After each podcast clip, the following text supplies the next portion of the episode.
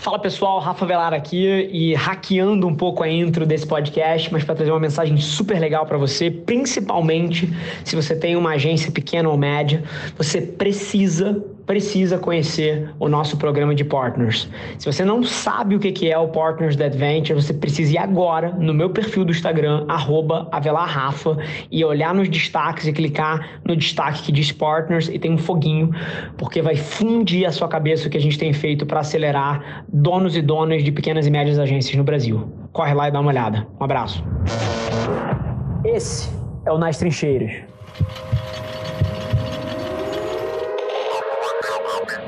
Cada vez mais, e aí eu vou fazer uma previsão de futuro aqui, daqui a dois, três anos vocês me dizem se eu estava certo ou se eu estava errado. Eu acho que o mundo dos criativos está evoluindo para uma figura que se parece muito mais com o que a gente tem chamado aqui dentro de um creator, que é uma pessoa que sabe de copy, sabe de imagem, mexe em Photoshop, é, conhece de plataforma, já saca um pouco de mídia. É, exi existe esse profissional. Eu sou assim. É, então, o, eu acho que daqui a cinco anos, daqui a dez anos, é, o mundo vai evoluir para uma figura onde esses profissionais são menos especializados, estão mais generalistas e são capazes de gerar coisas de altíssima qualidade muito rápido, porque ele não tem tempo de handover. Então não é o cara que teve uma ideia, o outro conceitualiza, aí o outro cria um monstro, aí o cara de mídia faz o plano. É, é eu acredito, cara, que esse mundo está indo para o máximo de velocidade possível e para fazer isso você precisa reduzir o, o, o, número de vezes que você faz handover dentro da empresa. Então essa é uma coisa. É, do outro lado, como é que você pode ganhar dinheiro sem ser com um BV? É no resultado. Então, por exemplo, numa Stone, cara, a Stone esse ano vai investir algumas centenas de milhões de mídia. A gente ganha zero reais para gerenciar a mídia dos caras. Como a gente ganha dinheiro? Cara, na venda. Então, eu ao invés de ganhar dinheiro gerenciando a mídia dele, é, eu ganho dinheiro como um, um, pedaço das vendas do cara. Então, essa é uma maneira de você, ao invés de cobrar numa coisa que está totalmente desatrelada de resultado, você pode cobrar, ó, eu não vou te cobrar mídia, mas para cada real a mais que eu gerar de venda para você, você me paga dois centavos? É, e aí você pode cobrar com um percentual da receita que você gera. Ou então você pode ter, cara, taxas de sucesso atreladas a metas, é, que, por exemplo, você pode cobrar, só para estressar a visão aqui, você pode cobrar 100 mil reais de FII e não cobrar nada para administrar a mídia. E se você bate as metas do cara junto dele, ele te paga mais 1 milhão e 200 mil reais no final do ano, entendeu? Então você vai ganhar com o sucesso da estratégia e não só por administrar a mídia do cara. Isso cria incentivos melhores. É assim que a gente tem olhado. Você botar milhões de pessoas dentro de qualquer evento na internet, não é só você ligar uma câmera e falar estou ao vivo. Esse é o final de um processo complexo que tem que nascer, número um, no desejo do consumidor, no desejo das pessoas, no, em alguma tensão cultural. Então, o que, que aconteceu na época da pandemia quando a gente fez a live? Tava todo mundo, foi o começo da pandemia, tava todo mundo em casa trancado. A principal variável que os seres humanos tinham sido privados nas suas vidas, depois de contato com as suas famílias, que é uma coisa duríssima, foi de entretenimento.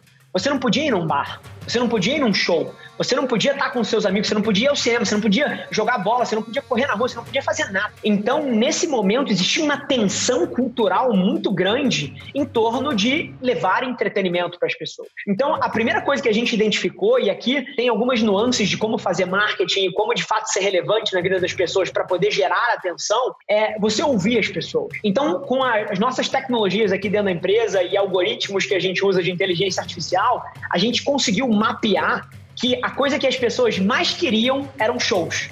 E elas uhum. tinham sido privadas disso. Dentro da categoria de shows, os shows que elas mais estavam desesperadas eram os de sertanejo. É, e tinha, se você fosse olhar os comentários em massa nas redes sociais, a quantidade de pessoas que pedia um show, no caso da Marília Mendonça, era obsceno. Então aqui tem um toque que eu acho que é uma lição muito grande para qualquer negócio em 2021, que é as melhores ideias, elas não têm que nascer de uma sala fechada dos executivos debatendo qual é a ideia correta. Elas precisam nascer da gente ouvindo as pessoas. As melhores ideias do mundo que vão gerar mais atenção já estão aí fora, já estão na, na internet e basta que as empresas escutem. Então esse eu acho que é o primeiro insight, é você ouvir as tensões culturais do consumidor e buscar uma forma de tornar a sua marca um veículo para que essa tensão cultural possa ser aliviada. Então, acho que esse é o primeiro insight. Construir momentum para essa live, cara, foi um processo de quase dois meses onde a gente tinha um time aqui dentro da empresa de quase 20 pessoas que trabalhava diariamente fomentando a ideia de uma live da Marília Mendonça, viralizando conteúdos no WhatsApp, viralizando threads no Twitter, é, conseguindo apoio da classe artística, para que a classe artística começasse a pedir um show da Marília Mendonça. Então, tem toda uma estratégia de como é que você move a cultura em 2021 que tem que ser levada em conta, mas no final do dia, o resultado é, foi levar entretenimento para as pessoas, foi ser um veículo para que as pessoas aliviem um pouquinho a, a necessidade que elas tinham e, e, até tem, tem cases que até já superaram o nosso, não foram feitos no YouTube, o recorde de música no YouTube YouTube continua sendo nosso, mas, por exemplo, dentro da plataforma de gaming, que é o Fortnite, que é um grande jogo que tem garantido, cara, milhões de audiência, o Travis Scott, que é o maior rapper do mundo, já fez um show para 30 milhões de pessoas ali dentro. Então isso pode botar as pessoas para pensar um pouquinho.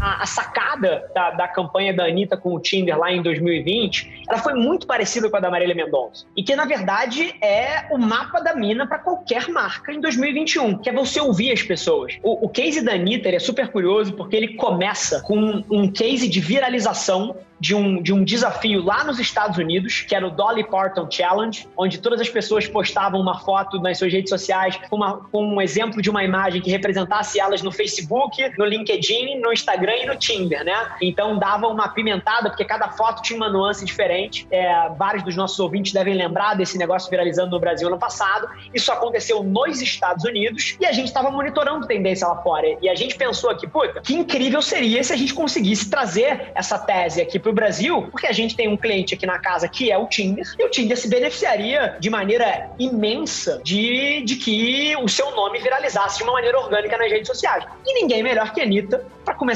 qualquer tendência no Brasil em, 2020, em 2020 e 2021. Então, ela tinha acabado de ficar solteira e, e, mais uma vez, a gente foi nas redes sociais, a gente ouviu o consumidor e tinha muita gente que soube que a Anitta tinha ficado solteira e começou a sugerir dela entrar no Tinder. Mais uma vez, é sobre ouvir as pessoas, é sobre ouvir a internet, as melhores ideias já estão aí fora. E aí aqui eu me transporto para 2021, onde a gente fez o Carna Tinder, que mais uma vez sites de consumidor. A internet cria as melhores ideias que você pode ter. Mais uma vez, pandemia, ninguém podia ir para bloco de rua, bloco de carnaval, todo mundo dentro de casa. Qual foi o insight? Tornar o Tinder um bloco de carnaval. Então, aqui nesse caso, a gente usou a plataforma do GTA, que é um jogo massivamente aceito no Brasil, para fazer um bloco de carnaval dentro de um servidor de GTA que contou com shows de Luísa Sonza, Julia B, Léo Santana e mais uma vez levou milhões de pessoas para assistir o show ao longo de todas as plataformas e, e, também foi, um, foi uma campanha de grande sucesso na marca. Então,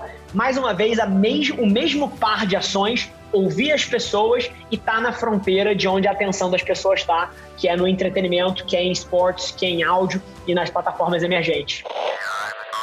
Esse foi mais um episódio da nossa experiência em áudio. E como eu já falei, eu adoraria saber que você está gostando do que a gente está compartilhando por aqui. Então não esquece, se você está tirando valor desse conteúdo, ia significar o um mundo para mim, que você tirasse um print da sua tela, postasse no Stories me marcando e aproveita para ir na sua plataforma favorita também e deixar um rating de cinco estrelas e um comentário lá, ajudando a gente a construir essa comunidade tão vibrante que move o Brasil para frente através do empreendedorismo e que fala desse Brasil que dá certo. É um prazer ter vocês comigo e a gente se vê no próximo episódio do podcast.